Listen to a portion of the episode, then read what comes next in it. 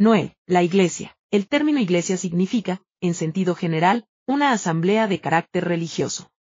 En el Antiguo Testamento designó a Israel, el pueblo escogido de Dios, y en el Nuevo, designa a la comunidad de los discípulos de Cristo, la Iglesia que es su cuerpo, Efesios uno, veintidós a veintitrés, o el pueblo que Dios reúne en el mundo entero. Catecismo de la Iglesia Católica, setecientos cincuenta y dos. uno. La Iglesia, pueblo de Dios. Este pueblo es distinto de todo otro pueblo, nación, raza, cultura, comunidad o agrupación religiosa que haya existido, porque no ha nacido de la voluntad o del concierto de los hombres. Su origen es divino, y puede y debe componerse de hombres de todos los pueblos de la tierra. La Iglesia fue preparada por la elección de Israel como pueblo escogido. Fue fundada por Cristo cuando llegó la plenitud de los tiempos. Es vivificada por el Espíritu Santo desde el día de Pentecostés, y llegará a su perfección en la gloria del cielo. Lumen Gentium, cuarenta y ocho. Fue Jesús mismo quien dio a la Iglesia su estructura esencial, que no procede de las circunstancias históricas. Si bien las formas precisas de los oficios eclesiásticos se plasmaron en el cristianismo primitivo bajo la guía de la providencia, todo su desarrollo histórico, aun en sus modalidades más diversas, ocurre según su ley fundamental, como la pequeña semilla del reino de Dios que llega a ser un árbol frondoso. Marcos cuatro, treinta. De hecho, la Iglesia es un gran misterio. Efesios cinco, treinta y dos, y no puede ser de otro modo, dada su íntima relación con el misterio de Cristo, Dios y hombre verdadero. También ella posee a la vez un elemento humano y otro divino, y como en Jesús mismo, estas dos realidades son una sola. La sociedad provista de sus órganos jerárquicos y el cuerpo místico de Cristo, la asamblea visible y la comunidad espiritual, la Iglesia terrestre y la Iglesia enriquecida con los bienes celestiales, no deben ser consideradas como dos cosas distintas. Lumen Gentium, ocho. Más bien constituyen una sola realidad compleja. De hecho, puede decirse que la Iglesia es Cristo mismo, según la bella expresión de Bossuet. Es Cristo difundido y comunicado en la historia. Y en sentido inverso, lo que más oscurece esta identidad divina son los pecados y deficiencias de los hombres que la componen. La Iglesia avanza en su peregrinación a través de las persecuciones del mundo y de las consolaciones de Dios, escribe San Agustín, cid. dieciocho, cincuenta y uno. Como realidad sobrenatural, la Iglesia es el reino de Dios presente ya en misterio. Lumen Gentium, tres. Es también el cuerpo místico de Cristo, pues Él es la cabeza del cuerpo que es la Iglesia. Colosenses uno, dieciocho. Y a ella la llamamos también esposa de Cristo, con frecuencia se designa a Él a sí mismo como el esposo. Marcos dos, diecinueve, Mateo veinticinco, uno. Y todavía, la Iglesia es llamada templo del Dios vivo. dos Corintios seis, dieciséis. Sus miembros no ingresan a ella sino por obra del agua y del Espíritu, Juan tres, cinco, en virtud del bautismo. Y en ella todos son uno con Cristo, no hay judío ni griego, no hay esclavo ni libre, no hay varón ni mujer, ya que todos sois uno en Cristo Jesús. Gálatas tres, veintiocho. Cuando en el camino de Damasco se apareció Jesús a Pablo, que perseguía a los cristianos, y éste le preguntó, ¿quién eres tú, Señor? Él respondió, yo soy Jesús, a quien tú persigues. Hechos de los Apóstoles nueve, cinco. Pero Pablo no creía estar persiguiendo a Jesús, muerto hacía unos tres años, sino a sus discípulos actuales. Esta revelación de Jesucristo como haciendo uno solo con los cristianos se grabó profundamente en el corazón del apóstol. En sus cartas desarrolló él la doctrina de la Iglesia como el cuerpo de Cristo, pues, así como el cuerpo es uno, aunque tiene muchos miembros, y todos los miembros del cuerpo, a pesar de ser muchos, forman un solo cuerpo, así también Cristo.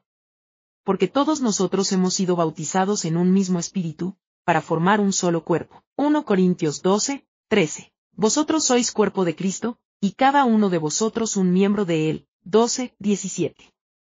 Él es la cabeza del cuerpo de la Iglesia. primera Col. dieciocho. Esta realidad recibirá más tarde el nombre de cuerpo místico, el Cristo total, cabeza y miembros, realidad invisible que hace unidad con la Iglesia visible. Como pueblo de Dios sobre la tierra, la Iglesia es una sociedad visible fundada por Cristo sobre la roca de Pedro, constituida por todos los bautizados que profesan la misma fe, se santifican por los mismos sacramentos, y obedecen a la misma autoridad apostólica que sucede a Pedro. San Pedro nos entrega esta magnífica descripción de la Iglesia que él preside. Vosotros sois linaje escogido, sacerdocio real, nación santa, pueblo de su propiedad, para que proclaméis las maravillas de aquel que os ha llamado desde las tinieblas a su luz admirable. primera Pedro dos, nueve. En el mismo sentido, decimos que, siguiendo la huella de Jesucristo sacerdote, profeta y rey, Catecismo de la Iglesia Católica, setecientos ochenta y tres, la Iglesia participa de esta triple función, y es un pueblo sacerdotal, profético y real. dos. fundada por Cristo. La fundación de la Iglesia por parte de Cristo no se dio en un momento único.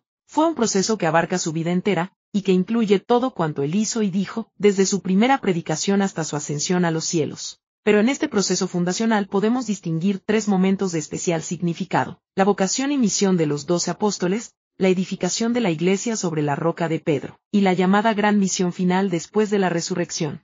El primer paso fundacional de la Iglesia fue la llamada y misión de los doce apóstoles. Antes de recibir su vocación institucional, ellos ya habían correspondido en forma personal al ven y sígueme del Maestro, y habían decidido seguirle de manera incondicional, Mateo cuatro, dieciocho a veintidós y nueve, nueve, Marcos uno, dieciséis a veintidós, trece a catorce, Juan uno, treinta y cinco a cuarenta y nueve. Es de admirar la fuerza de la gracia vocacional y la generosidad de estos hombres que, fascinados por la persona de Jesús, le siguen al instante, Mateo cuatro, veinte, veintidós, Marcos dos, catorce, y emprenden una aventura cuya naturaleza venidera no pueden todavía conocer sino en forma muy general.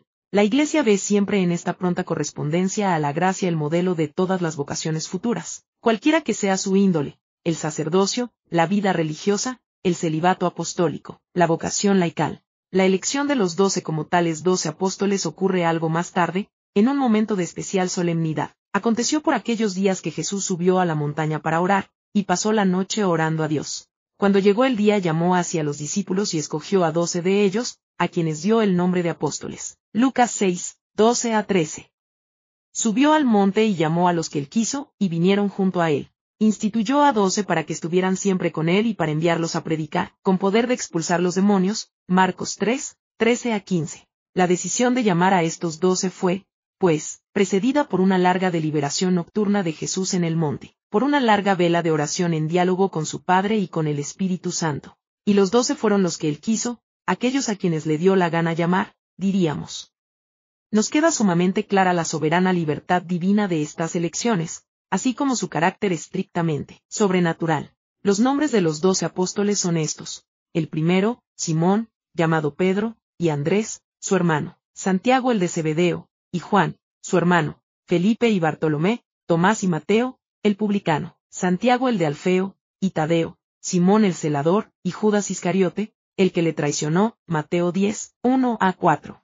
El término apóstol, que no figura en el Antiguo Testamento, adquiere solo a partir de los Evangelios el sentido de enviado, enviado de Dios, y parece ser una creación verbal de Jesús mismo. Más tarde serán llamados apóstoles otros enviados fuera de los doce, como Pablo y Bernabé. Hechos de los Apóstoles catorce, cuatro, catorce. Y hoy el nombre corresponde a todo fiel cristiano, llamado como está a acercar almas a Cristo. El número doce no indica simplemente cuántos eran aquellos llamados de la primera hora, sino la calidad especial de los doce como un grupo determinado y fijo. Jesús estableció que fueran doce. Marcos tres, catorce. Los doce será una expresión frecuente en los evangelios, v. gramo Mateo diez, cinco, Marcos seis, siete, L C nueve, uno, Juan seis, setenta, etcétera. Otro tanto ocurre en los Hechos, sobre todo cuando se narra la elección de Matías para sustituir a Judas y completar el necesario número de los doce. uno, veintiséis.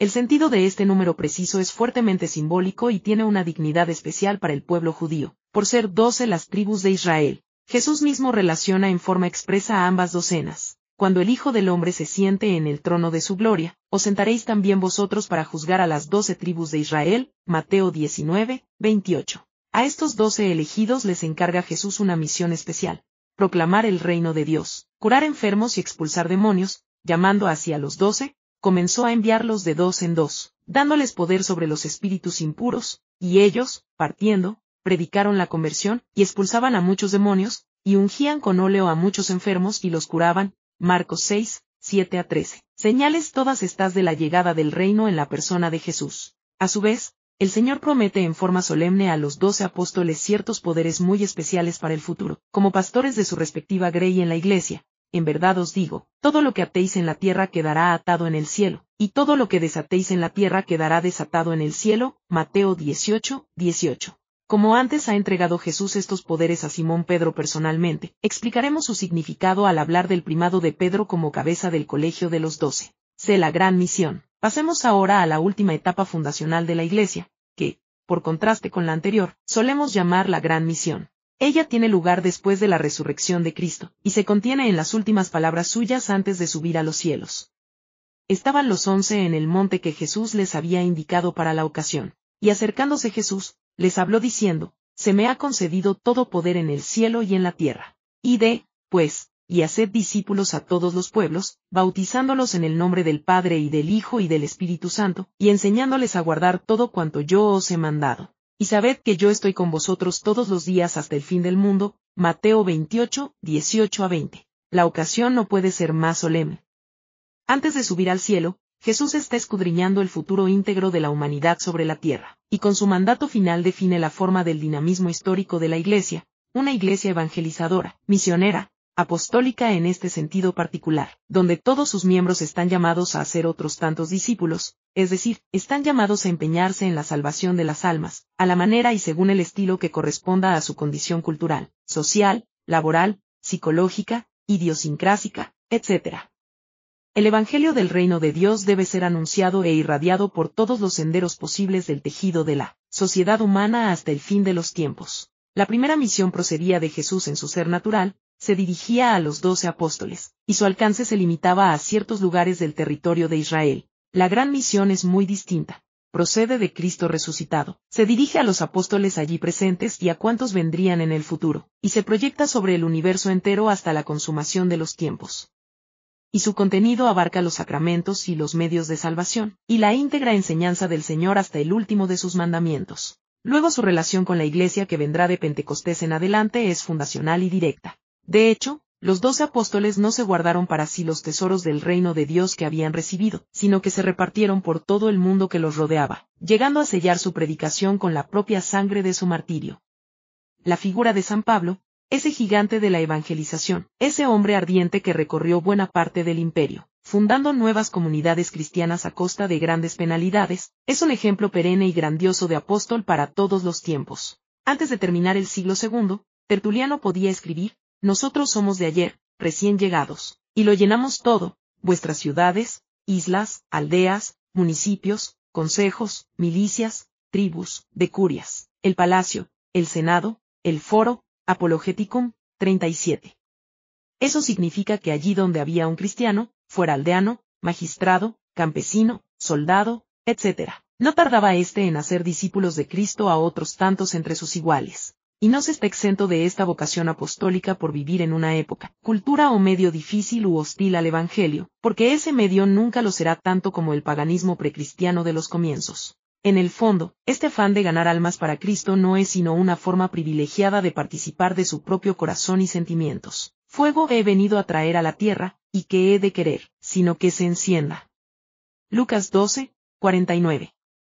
De allí las imágenes con que Jesús expresa la identidad y misión de los suyos. Vosotros sois la sal de la tierra. Vosotros sois la luz del mundo. Mateo cinco, trece a catorce. A fin de cuentas, la tarea misional de todo cristiano en su ambiente depende de su amor a Dios y al prójimo, así como la indiferencia por el estado moral y espiritual de quienes le rodean expresaría una deficiencia de esos dos amores supremos. cuatro. La roca de Pedro. Hay todavía en los evangelios otro episodio fundacional de la Iglesia por parte de Cristo, que es doblemente importante, porque promete a la vez el primado de Pedro y la edificación de su Iglesia sobre ese fundamento. Se contiene en el famoso capítulo dieciséis de San Mateo. Está Jesús con sus discípulos en Cesarea de Filipo, y les pregunta, como en un sondeo de opinión, ¿quién dicen las gentes que es él? Le contestan, en suma, que se lo considera un profeta. Entonces Jesús les pregunta quién dicen ellos mismos que es él. Se adelanta Simón y responde, «Tú eres el Mesías, el Hijo del Dios vivo», Mateo dieciséis, dieciséis. Jesús, después de haberle señalado que tal respuesta no ha venido de las luces de Simón, sino que se la ha revelado el Padre de los cielos, agrega, «Y yo te digo que tú eres Pedro, y sobre esta piedra edificaré mi iglesia, y las puertas del infierno no prevalecerán contra ella. Y yo te daré las llaves del reino de los cielos, y todo lo que ate sobre la tierra quedará atado en los cielos, y todo lo que desate sobre la tierra quedará desatado en los cielos», Mateo dieciséis, dieciocho a diecinueve. Conviene detenerse sobre cada palabra de este texto, por lo demás lleno de hebraísmos que en nuestras lenguas no existen. En primer lugar, cuando Jesús oye el gran acto de fe de Simón, lo felicita con una solemnidad especial, como adelantando lo que seguirá, «Bienaventurado eres, Simón, hijo de Juan, porque no te ha revelado esto la carne ni la sangre», Mateo dieciséis, diecisiete. Tanto la bienaventuranza como la filiación de Simón, inusuales en una conversación corriente, dan a entender la trascendencia de lo que seguirá. Para entender lo que viene a continuación, debemos tener en cuenta tres cosas. Primera, que el nombre del apóstol es Simón a secas, nadie lo ha llamado nunca de otra manera. Segunda, que los cambios de nombre en el mundo bíblico, cuando vienen de Dios, significan para la persona una identidad nueva, una nueva misión, un oficio distinto. Abraham Abraham, Génesis diecisiete, cinco, Jacob Israel, Génesis treinta y dos, veintinueve. Y lo tercero, que el nombre conferido por Jesús a Simón no existió nunca antes como nombre de persona, sino de cosa, kepa en arameo, luego en forma helenizada kepas, roca, mejor que piedra, nombre del cual vendrá Petros, Petrus, Pedro.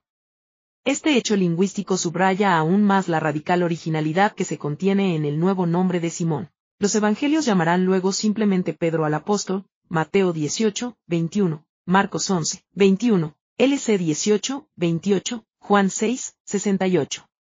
Es notable que un apelativo tan raro, roca, terminara por imponerse del todo. Este nombre de cosa, que ahora lo es simplemente de persona, no puede tener sino un sentido, el mismo que le da Jesús. Y sobre esta roca edificaré mi iglesia, Mateo dieciséis, dieciocho. La iglesia de Cristo es la iglesia fundada sobre la roca de Pedro. La iglesia fundada sobre la roca de Pedro es la iglesia fundada por Cristo. Las puertas del infierno que no triunfarán sobre la iglesia son los poderes del mal, también los poderes demoníacos que actúan contra Dios en el mundo, y que asaltarán una y otra vez las puertas de la iglesia, pero que no prevalecerán contra ella, Mateo dieciséis, diecinueve, por más que una y otra vez parezcan causarle un daño esencial. En su momento hablaremos de esta propiedad suya que se ha llamado indefectible. Las llaves del reino de los cielos, Mateo dieciséis, diecinueve, son una imagen familiar en el mundo antiguo. Significan el gobierno de una casa, ciudad o reino. En el Apocalipsis se nos presenta Cristo como teniendo en sus manos las llaves de la muerte y del infierno, uno, dieciocho, y detenta luego la llave de David, el que abre y nadie cierra, el que cierra y nadie abre, tres, siete. Simón Pedro, representante del dueño de la casa, recibe de él autoridad para permitir o prohibir la entrada en el reino mesiánico, y para decidir lo que dentro de él está permitido o prohibido. Este poder se explica a continuación con otra imagen, la de atar o desatar en la tierra, de tal modo que aquello quede atado o desatado en el propio cielo, Mateo dieciséis, diecinueve. Se recordará que este poder también es concedido más tarde a los doce apóstoles, se entiende que en comunión con su cabeza, Pedro. Atar y desatar, a semejanza del poder de las llaves, comprende el incluir o excluir de la comunidad, el obligar o permitir o prohibir algo, y suponemos que, de modo implícito, el enseñar, y también el perdonar o retener los pecados, cosa que quedará explícita después de la resurrección del Señor. Juan veinte, veintitrés. Ya en la gran misión Jesús incluye el bautismo y la facultad de enseñar. Antes había otorgado el poder eucarístico y el de perdonar los pecados. Como se ve, en estos poderes está la base de la institución de la jerarquía de la Iglesia, con sus tres poderes tradicionales. Gobernar, enseñar y santificar, y también aquellas garantías que llamamos indefectibilidad e infalibilidad. Ahora bien, según la letra de estos textos evangélicos, Jesús no explicita la duración de esos poderes, es decir, si ellos pertenecen solo a Pedro y los once mientras vivan, y dejarán de existir cuando ellos mueran, o si esas facultades y su correspondiente misión, en cambio, se transmitirán a sus sucesores venideros. La Iglesia temprana y la posterior, los sucesores de Pedro y los apóstoles, y la tradición apostólica tuvieron alguna duda al respecto? Absolutamente ninguna. Ellos situaron estos poderes fundacionales en el contexto de la gran misión final. Id y enseñad a todas las gentes, Mateo veintiocho, diecinueve, a todas sin límite de espacio ni de tiempo. Y también en el contexto de la promesa final, yo estaré con vosotros hasta el fin del mundo, veintiocho, veinte. Las palabras de Cristo ponen, en efecto, los fundamentos esenciales de la Iglesia misma, no de unos privilegios personales de corta duración. ¿Qué sentido tendrían esos poderes concedidos a unas pocas personas a título privado, durante unos pocos años, los que les quedaran de sobrevida, después de los cuales los discípulos tendrían que actuar sin poderes de lo alto, batiéndoselas con enormes dificultades, y haciendo por cuenta propia lo que buenamente pudieran? Solo la sucesión y permanencia de esos poderes fundacionales podía asegurar a la Iglesia de Cristo y de los apóstoles su continuidad histórica, frente a la ley de la caducidad temporal, a la que están sometidas todas las comunidades humanas. Ese y no otro es el sentido de todas las imágenes empleadas por Cristo para expresar la misión de los apóstoles, con Pedro a la cabeza, de cara a los tiempos venideros. La Iglesia fue fundada para el tiempo que transcurre desde Pentecostés hasta la segunda venida del Señor, hasta el fin del mundo. La Iglesia primitiva fue consciente del protagonismo único e irrepetible de los doce apóstoles presididos por Simón Pedro, pero no fue menos consciente de que la misión y los poderes entregados a ellos debían transmitirse a quienes los sucedieran, es decir, al ministerio de los obispos y al primado petrino. Y de hecho, esa fue la praxis de los apóstoles en Jerusalén, en Antioquía y en Roma. De manera muy singular, después de residir y morir Pedro en Roma, su primado pasó a los sucesivos obispos de la capital del imperio. cinco. Una iglesia cambiante y permanente. La iglesia está compuesta por hombres, vive entre los hombres y es para los hombres. Luego por fuerza está sujeta a lo cambiante de la vida y la cultura humana. La iglesia de los doce apóstoles, y de las persecuciones y del martirio, no es igual a la iglesia del imperio después del edicto de Milán y de la libertad religiosa. Tras la caída del imperio, la conversión e incorporación de germanos y eslavos volvió a cambiarle el rostro. En el esplendor medieval del siglo trece presenta formas nuevas, que a su vez cambiarán con los inicios de la modernidad, con la Ilustración, con las grandes revoluciones y las dos guerras mundiales, etcétera, etcétera. Y si el futuro de la humanidad estuviera un día en la colonización de los planetas, por decirlo con un toque de fantasía, allí encontraríamos a la Iglesia con un aspecto poco reconocible para nosotros en el día de hoy. Pero todas estas formas históricas suyas son fieles al núcleo invariante de la constitución que Cristo le dio y que los apóstoles recibieron de él. La permanencia que Jesús prometió a su iglesia, Mateo veintiocho, veinte, L C veintidós, treinta y dos, le asegura su estabilidad hasta el fin de los tiempos. Ella no será destruida por fuerzas exteriores. Ella no mutará desde dentro en su ser esencial. Ella no será sustituida desde lo alto por una nueva economía de la salvación. Se cuenta que, en una hora crítica del siglo dieciocho, Voltaire anunció que veinte años más tarde la Iglesia desaparecería, y no es el único que ha hecho profecías de esa especie, todas igualmente frustradas. La Iglesia conservará su identidad fundacional a lo largo de la historia, pero no lo hará a la manera de un monumento inerte, sino como corresponde a un ser vivo, siempre en desarrollo continuo y en adaptación al medio. Obviamente esta comparación con un organismo es imperfecta, porque no da idea de la libertad de un acontecer histórico sustentado por la gracia divina, pero sí de su carácter orgánico. Aún estando sujeta a todas las miserias y errores humanos, la fuerza de cohesión interna de la Iglesia a lo largo de dos milenios es asombrosa, como también lo es su poder de regeneración espiritual después de las peores crisis. Todas las instituciones sociales a las que ha estado ligada han dejado de existir, ella las ha sobrevivido. Ella subsistió tras la caída del Imperio Romano y su invasión por los pueblos bárbaros, que pareció una catástrofe para su integridad.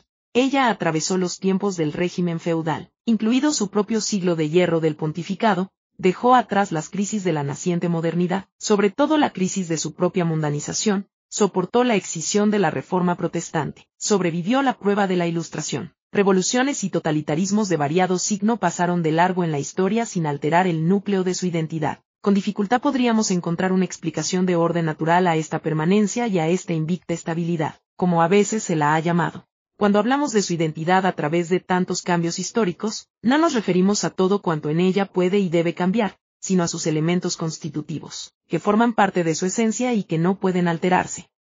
En substancia, ellos son tres: la fe de los apóstoles, los medios de salvación y la autoridad jerárquica. Y bien podemos decir que ella ha permanecido la misma en su doctrina, sus sacramentos y su jerarquía.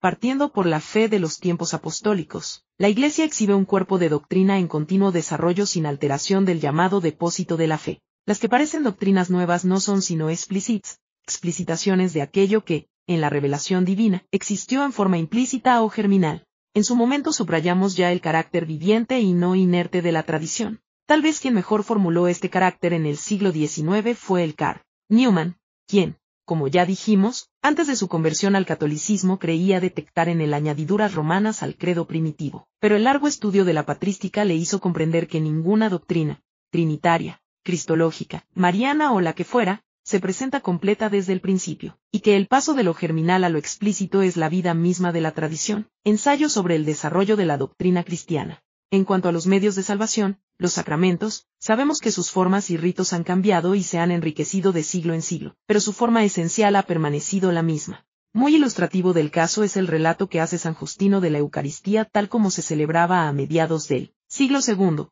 Allí reconocemos todos los elementos esenciales de la misa actual. A su vez, la estructura básica de la autoridad de la Iglesia es siempre la misma de los tiempos apostólicos. El colegio de los obispos presididos por el obispo de Roma. Se entiende que esta maravillosa estabilidad suya se apoya en la infalibilidad de su magisterio, que no puede errar cuando proclama por un acto definitivo la doctrina en cuestiones de fe y moral. Catecismo de la Iglesia Católica, ochocientos ochenta y nueve a ochocientos noventa y dos. Karl Adam explica en forma gráfica cómo la Iglesia conserva su identidad esencial de manera no mecánica, sino orgánica y libre. Nos recuerda que el catolicismo ha asimilado elementos de todas las épocas y culturas con las que ha convivido, judía, helénica, latina, germánica, y así hasta hoy, y sugiere que dentro de algunos siglos, o milenios, en su dogma, liturgia, moral y derecho se mostrará incomparablemente más rico, frondoso y variado que hoy, y que un historiador de las religiones de ese futuro lejano tal vez descubra en él, sin mayor esfuerzo, formas y estructuras de origen indio, chino, japonés. La esencia del catolicismo, introd. Obviamente se trata de una fantasía futurológica, pero de sustento muy real, encaminada a mostrar que la Iglesia está viva en su ser histórico, con el soplo vital fundacional. Cristo le dio todas las aptitudes germinales para asimilar cuanto elemento pudiera adaptarla y enriquecerla a lo largo de los siglos, sin perjuicio de seguir siendo ella misma en su identidad original. Así, cuanto más fuerte es esa identidad primera, más capacidad posee de cambiar, de nutrirse y crecer, y en suma de enriquecerse. seis. Una, santa, católica y apostólica. A veces se llaman atributos, a veces notas o propiedades de la Iglesia. Suelen enumerarse estas cuatro, Lumen Gentium, ocho, inseparables entre sí, Catecismo de la Iglesia Católica, ochocientos doce. Ellas expresan, por una parte, la manera como la Iglesia se entiende a sí misma, o su autocomprensión a la luz de la fe, pero al mismo tiempo sus manifestaciones históricas hablan a la razón, como señales por las que puede ser reconocida, Catecismo de la Iglesia Católica, ochocientos doce. La unidad y unicidad de la Iglesia se debe en primer lugar a su único fundador, Jesucristo, y a su alma o principio unificador, el Espíritu Santo. Que todos sean uno, como tú, Padre, en mí, y yo en ti, que también ellos sean uno en nosotros. Juan diecisiete, treinta y uno, reza Jesús en su oración sacerdotal. Un solo cuerpo y un solo espíritu, dice San Pablo, Efesios cuatro, cuatro.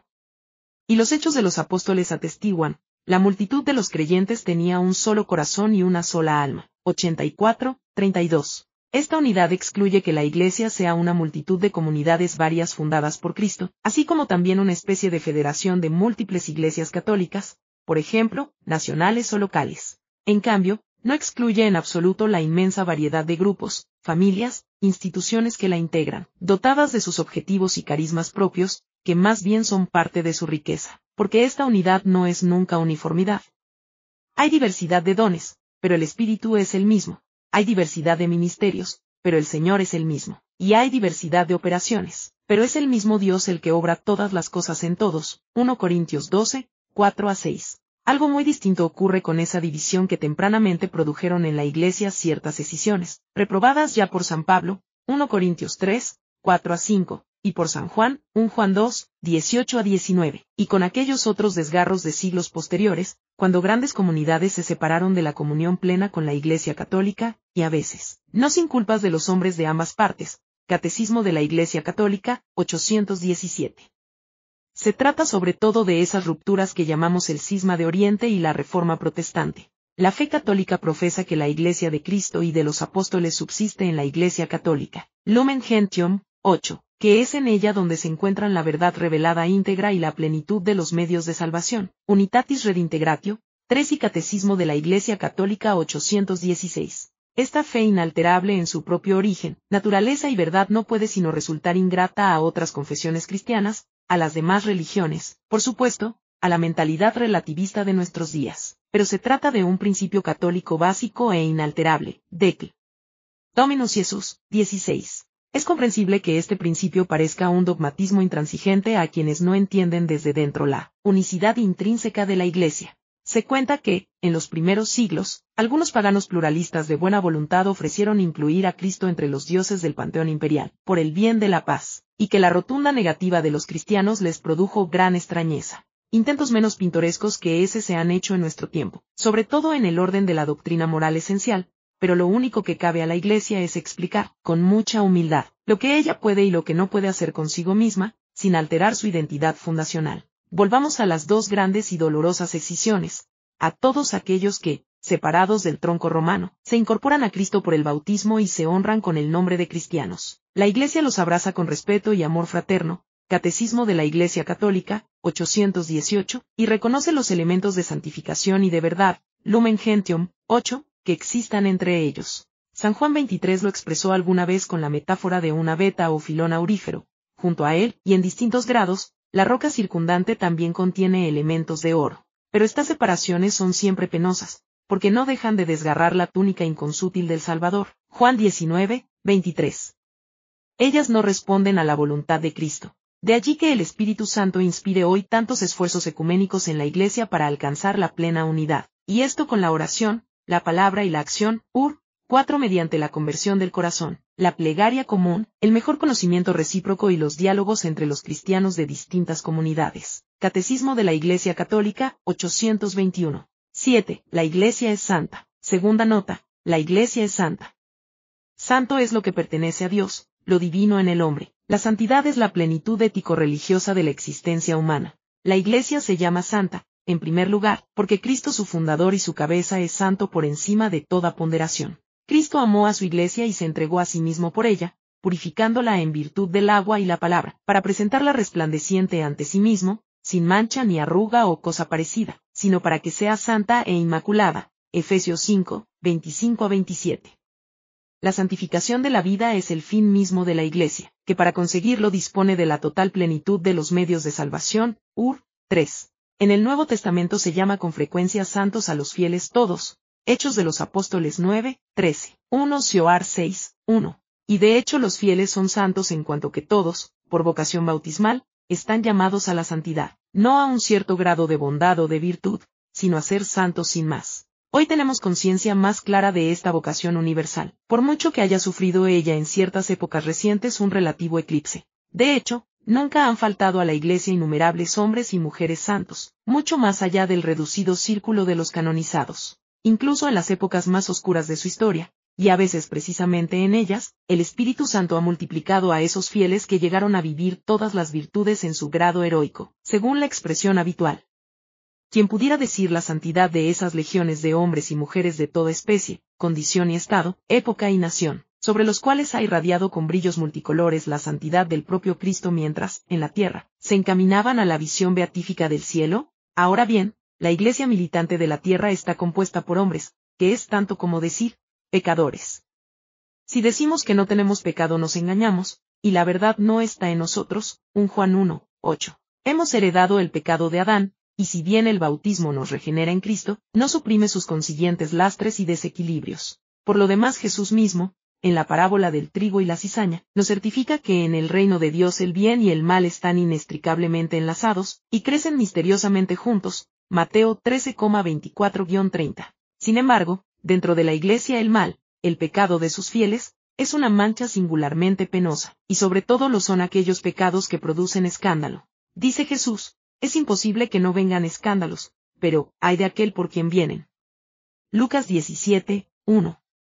De todas las dualidades que presenta la Iglesia, divina y humana, visible e invisible, etcétera, esta es quizá la más llamativa, Iglesia Santa, fieles pecadores.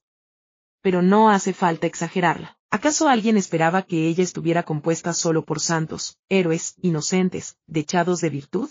En definitiva, los cristianos no nos escandalizamos de los pecados propios o ajenos, como tampoco hacemos escándalo de las tres negaciones de Pedro, o de la huida de los apóstoles en el huerto, o de los muchos obispos herejes, arrianos, del siglo cuarto, o de la existencia de papas indignos en el siglo décimo y en el decimoquinto y el decimosexto. Con un toque de ironía, Jacques Maritain titulaba así alguno de sus ensayos, La Iglesia y su personal terreno. Y quien se escandaliza de este personal, sea quien sea, debe comprender que la Iglesia vive dentro de las condiciones existenciales de la tierra, no del limbo. Y él también debe mirar hacia el interior de su propia conciencia, y no olvidar que es también un hombre pecador. Y si fuera un santo, sufriría por la Iglesia y haría penitencia y desagravio, pero sin escándalo. A fin de cuentas, los pecados de los hombres, fieles o no, hacen resplandecer todavía más, por contraste, la santidad que Cristo irradia sobre la Iglesia entera, y a veces incluso a través de sus deficiencias humanas. Se cuenta, en este sentido, un pequeño relato acerca de un judío del siglo dieciséis, que se instruía sobre la Iglesia con el propósito de convertirse. como debiera viajar por motivos profesionales a Roma, donde cierto papa y su corte daban escándalo público, comunicó su viaje al sacerdote que lo preparaba, quien dio por perdida esa conversión, a la vista de lo que su alumno presenciaría. Este fue y volvió, y para sorpresa de su maestro, llegó más dispuesto que nunca a hacerse católico, por la siguiente razón. Había pensado que una iglesia cuya cabeza residía en tales sujetos, solo por ser divina podía haber durado tantos siglos sin derrumbarse.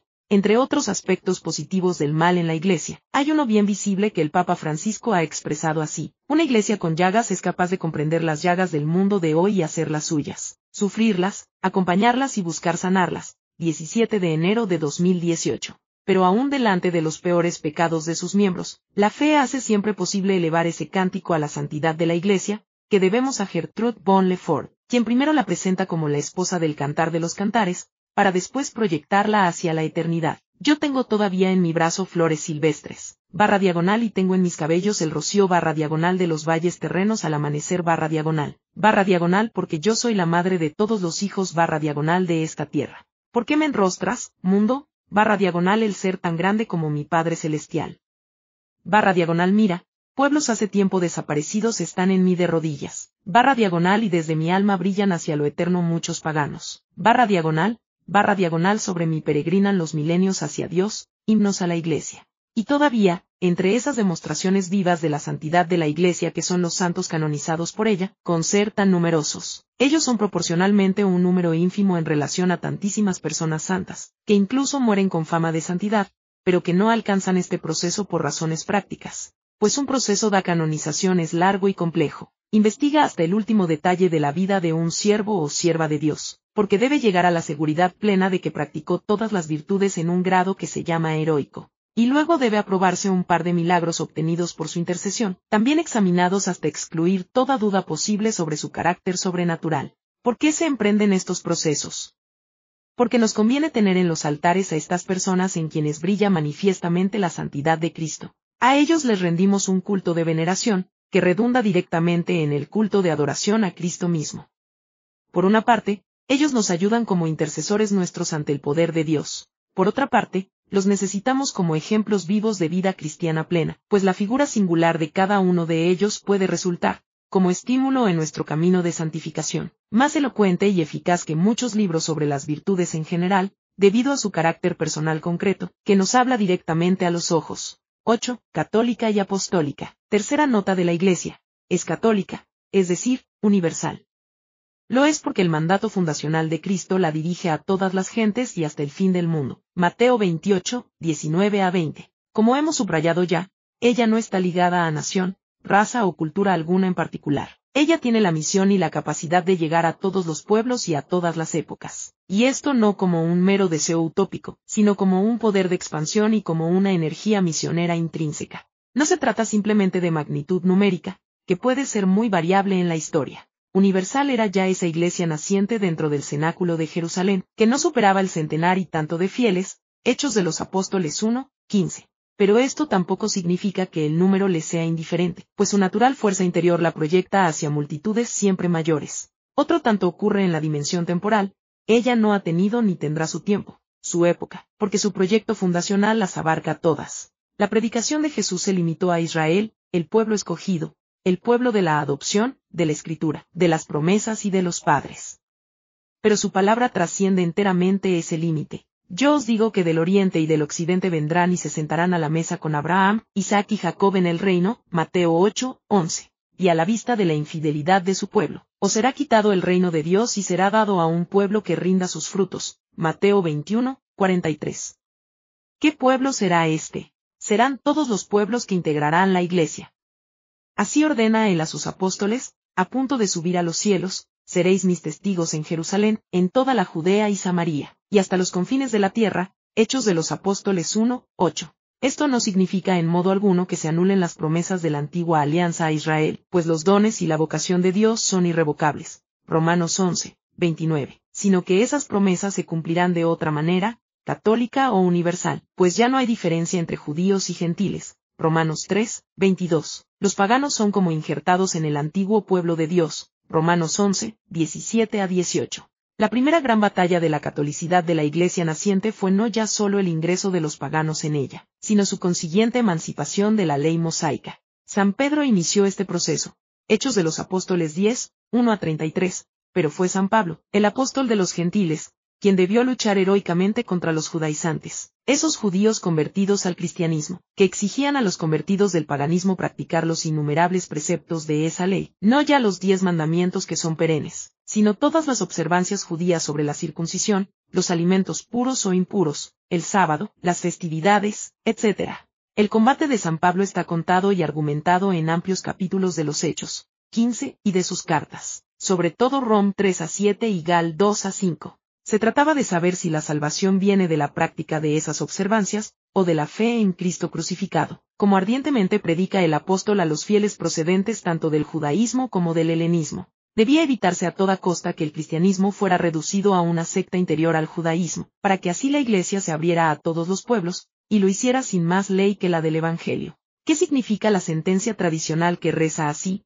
No hay salvación fuera de la Iglesia. Significa, en primer lugar, que todo el que se salva lo hace por Cristo y en la Iglesia, incluso si nada sabe del Salvador del mundo. Predicando a Cristo crucificado y resucitado, dice San Pedro, en ningún otro hay salvación, pues ningún otro nombre hay bajo el cielo dado a los hombres por el que podamos salvarnos. Hechos de los Apóstoles cuatro, doce. Desde que Dios envió a su Hijo al mundo para salvarnos, desde que Cristo derramó su sangre en la cruz para redimirnos, y desde que la Iglesia brotó de su costado abierto, no hay salvación para los hombres sino por ese medio. No hay caminos salvíficos paralelos o complementarios establecidos por Dios. Los caminos trazados por Jesús, aun siendo limitados en cuanto a realidades humanas, llevan en sí el carácter definitivo y pleno de las vías salvíficas de Dios. D. seis. Por eso no podrían salvarse los que, sabiendo que Dios fundó por medio de Jesucristo la Iglesia Católica como necesaria para la salvación, no hubiesen querido entrar o perseverar en ella. Catecismo de la Iglesia Católica, ochocientos cuarenta y seis.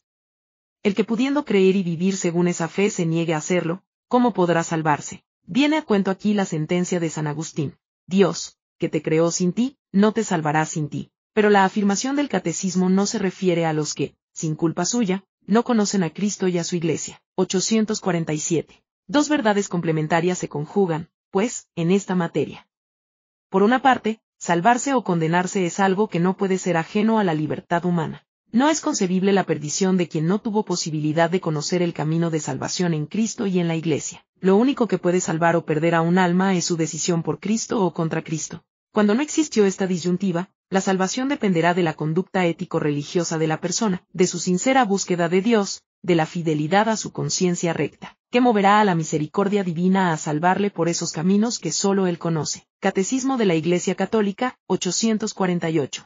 Por otra parte, no se puede hacer vana o superflua la cruz de Cristo como fuente de salvación, como si al margen de ella se pudiera alcanzar la visión de Dios y la resurrección gloriosa. Pues en ese caso, ¿qué sentido tendrían la historia de la salvación, la encarnación del Hijo y su pasión y resurrección, y la fundación de su Iglesia? Por eso decimos que quien se salva, por caminos conocidos o desconocidos para nosotros, lo consigue objetivamente solo en virtud de la sangre de Cristo y de la Iglesia por él fundada, y no por ningún otro poder salvífico del cielo o de la tierra. Por último, decimos que la Iglesia una, santa y católica es apostólica, es decir, es la que proviene de los doce apóstoles, y está edificada sobre el fundamento de los apóstoles. Efesios dos, veinte. Tiene en ellos su origen y transmite de siglo en siglo la misma verdad revelada que ellos profesaron. Todos los obispos de la Iglesia, unidos a su cabeza el obispo de Roma, han sido ordenados válidamente por otros obispos, que a su vez lo fueron por otros que, y así hasta llegar a los doce apóstoles. La sucesión que llamamos apostólica se remonta a ellos, tanto por los lazos sacramentales como por la continuidad de su magisterio, como ya hemos indicado en capítulos anteriores. nueve. La jerarquía. El pueblo de Dios se compone de jerarquía y laicos, en armónica unidad. Como en toda sociedad humana, los súbditos no son la razón de ser de la autoridad, sino que ésta existe por ellos y para ellos. Los ministros que poseen la sagrada potestad están al servicio de sus hermanos. Lumen Gentium, dieciocho. Su eminente función consiste en apacentar a los fieles y reconocer sus servicios y carismas. treinta. Los simples fieles vienen a ser, en cierto modo, el fin mismo de los ministerios jerárquicos. A su vez, los laicos no serían en absoluto el santo pueblo de Dios sin el ministerio papal, el episcopal y el sacerdotal. Ministros y laicos, por lo demás, son todos fieles. Son fieles cristianos quienes, incorporados a Cristo por el bautismo, cada uno según su propia condición, son llamados a desempeñar la misión que Dios encomendó cumplir a la Iglesia en el mundo. Catecismo de la Iglesia Católica, ochocientos setenta y uno. Por su regeneración en Cristo, se da entre todos los fieles una verdadera igualdad en cuanto a la dignidad y acción, en virtud de la cual todos, según su propia condición y oficio, cooperan a la edificación del cuerpo de Cristo, ochocientos setenta y dos. Así como la Iglesia no debe pensarse de abajo hacia arriba, democráticamente por decirlo así, tampoco debe pensarse de arriba hacia abajo, para evitar toda sombra de clericalismo. Los ministros sagrados reciben de Cristo la misión y el poder de actuar, según la fórmula clásica, in persona Christi capitis, en y por la persona misma de Cristo cabeza, y lo hacen en la forma colegial que por institución divina les es propia.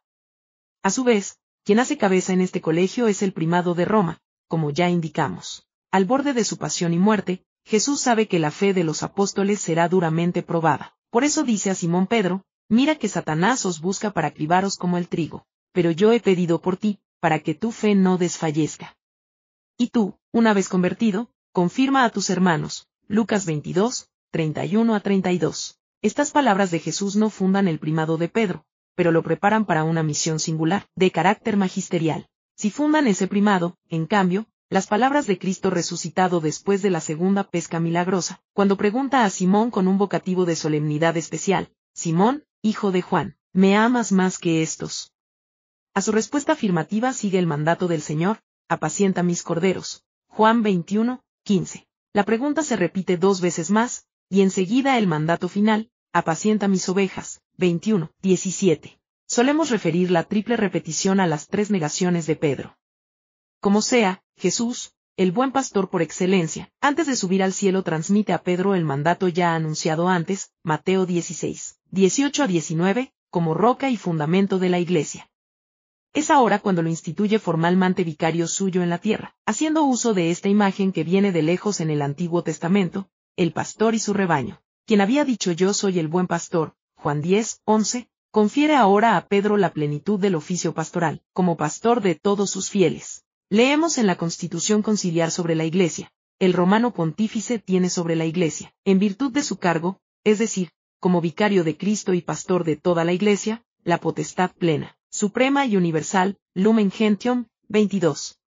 Y enseguida, el romano pontífice, como sucesor de Pedro, es el principio y fundamento perpetuo y visible de la unidad tanto de los obispos como de la multitud de los fieles, veintitrés. Ha habido y habrá papas muy distintos, no ya solo por la época y el contexto histórico en que han vivido, sino también por su personalidad, temperamento, nacionalidad, estilo pastoral, etcétera. Pero siempre ha sido un rasgo moral y espiritual de los buenos hijos de Dios en su Iglesia, ministros y laicos, amar al Vicecristo más allá de todo distingo, sea quien sea, orar por él y por sus intenciones, obedecerle con delicadeza extrema, difundir su magisterio, y en suma, profesarle un afecto profundamente filial, como el Padre común de todos los fieles. Santa Catalina de Siena, que tan envuelta se vio en los graves conflictos papales de su época, llamaba al romano pontífice el dulce Cristo en la tierra. ¿Se lo puede llamar mejor? Recordemos todavía que el poder de atar y desatar fue conferido primero a Simón Pedro, Mateo dieciséis, diecinueve, pero luego también a los doce apóstoles, Mateo dieciocho, dieciocho. El colegio de los doce pertenece a los cimientos de la Iglesia, y se continúa por los obispos bajo el primado del Papa, Catecismo de la Iglesia Católica, ochocientos ochenta y uno. En un principio gobernaron la Iglesia naciente los doce, pero muy pronto el mismo crecimiento del pueblo cristiano hizo necesario que nombraran a quienes hicieran cabeza en las nuevas comunidades. Estos son llamados al comienzo obispos y presbíteros, en forma no diferenciada. A los presbíteros de la Iglesia de Efeso, Hechos de los Apóstoles veinte, diecisiete, se dirige así San Pablo en su despedida. Cuidad de vosotros y de todo el rebaño, en medio del cual el Espíritu Santo os ha puesto como obispos para apacentar la Iglesia de Dios. veinte, veintiocho. Obispo significa originalmente protector, cuidador, defensor, presbítero significa anciano, venerable. En forma progresiva se fueron diferenciando ambos ministerios, a los cuales ya antes se sumaba el de diácono, o servidor, ayudante de los obispos presbíteros en diversos servicios pastorales, Hechos de los Apóstoles seis, uno a seis. Es natural que esos tres ministerios estuvieran sujetos a una ley de maduración gradual, que asignó a los obispos, como sucesores de los apóstoles, esta misión específica. Los obispos son, individualmente, el principio y fundamento visible de unidad en sus respectivas iglesias particulares, formadas a imagen de la Iglesia Universal, Lumen Gentium, veintitrés, al mismo tiempo que, como colegio, velan por el bien de la Iglesia entera. Ya tempranamente, los obispos, obispos monárquicos, ejercieron sus funciones con la colaboración de los presbíteros o sacerdotes, de quienes hablaremos al tratar de la Eucaristía y del orden sacerdotal como sacramentos. Estos ministros de la jerarquía son pastores como maestros de doctrina, sacerdotes del culto sagrado, y ministros de gobierno, Lumen Gentium, veinte. Sus oficios son estos tres: enseñar, santificar y gobernar. El oficio de enseñar o magisterio se describe tempranamente así en los Hechos. Los apóstoles no cesaban de enseñar todos los días, en el templo y en las casas, anunciando a Cristo Jesús. cinco, cuarenta y dos. El oficio de santificar asegura a los fieles el acceso a la gracia a través de los sacramentos, y sobre todo de la Eucaristía, pero más ampliamente desde el bautismo hasta la unción de los enfermos, por decirlo así. En cuanto al gobierno, los obispos, como vicarios y legados de Cristo, gobiernan las iglesias particulares que les han sido confiadas, Lumen Gentium, veintisiete. Es decir, las que solemos llamar diócesis o patriarcados. diez. Los laicos. Se llaman laicos en la Iglesia a aquellos fieles que viven en medio del mundo y de las realidades terrenas, trabajo y familia, cultura y política, vida social y ciudadana, y que por su vocación bautismal a la santidad y al apostolado, tienen la misión propia de vivificar esas realidades con el Espíritu de Cristo, y de acercar a Cristo a quienes viven también en medio de ellas. En aquellos periodos en que la realidad maravillosa de esa vocación bautismal se opacaba, la función de los laicos tendió a ser más pasiva: misa dominical, cumplimiento básico del decálogo, alguna obra de caridad, y poco más, mientras que los caminos de santidad parecían reservados a las personas consagradas. Pero hoy, felizmente, esa realidad tan viva en los primeros cristianos conoce un nuevo despertar.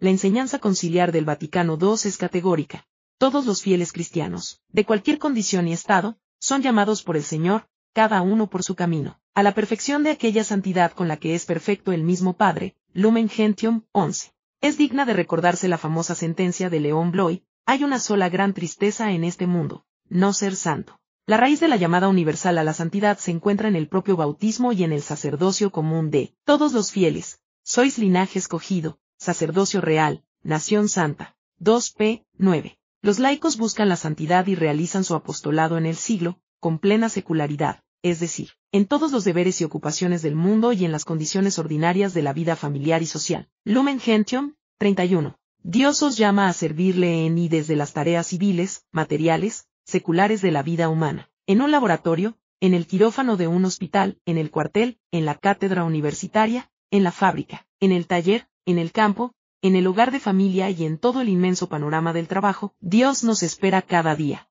Sabedlo bien, hay un algo santo, divino, escondido en las situaciones más comunes, que toca a cada uno de vosotros descubrir. San José María, amar al mundo apasionadamente, ciento catorce. Para un cristiano no es posible pensar en la propia misión en la tierra sin concebirla como un camino de santidad. Francisco, Exhortación Apostólica Gaudete et Exulte, diecinueve. A los laicos corresponde, por propia vocación, tratar de alcanzar el reino de Dios gestionando los asuntos temporales y ordenándolos según Dios. Lumen Gentium, treinta y uno.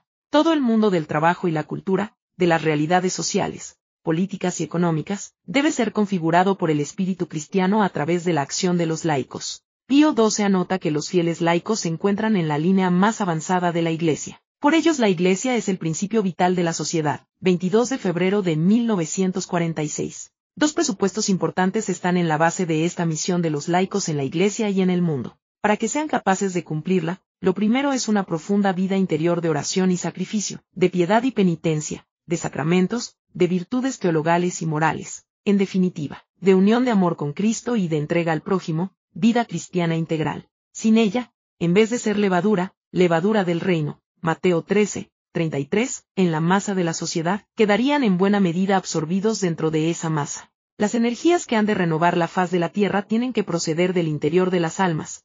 Pío doce, Summi Pontificatus, sesenta. De allí que la conversión personal es la primera exigencia. Pablo sexto, enc.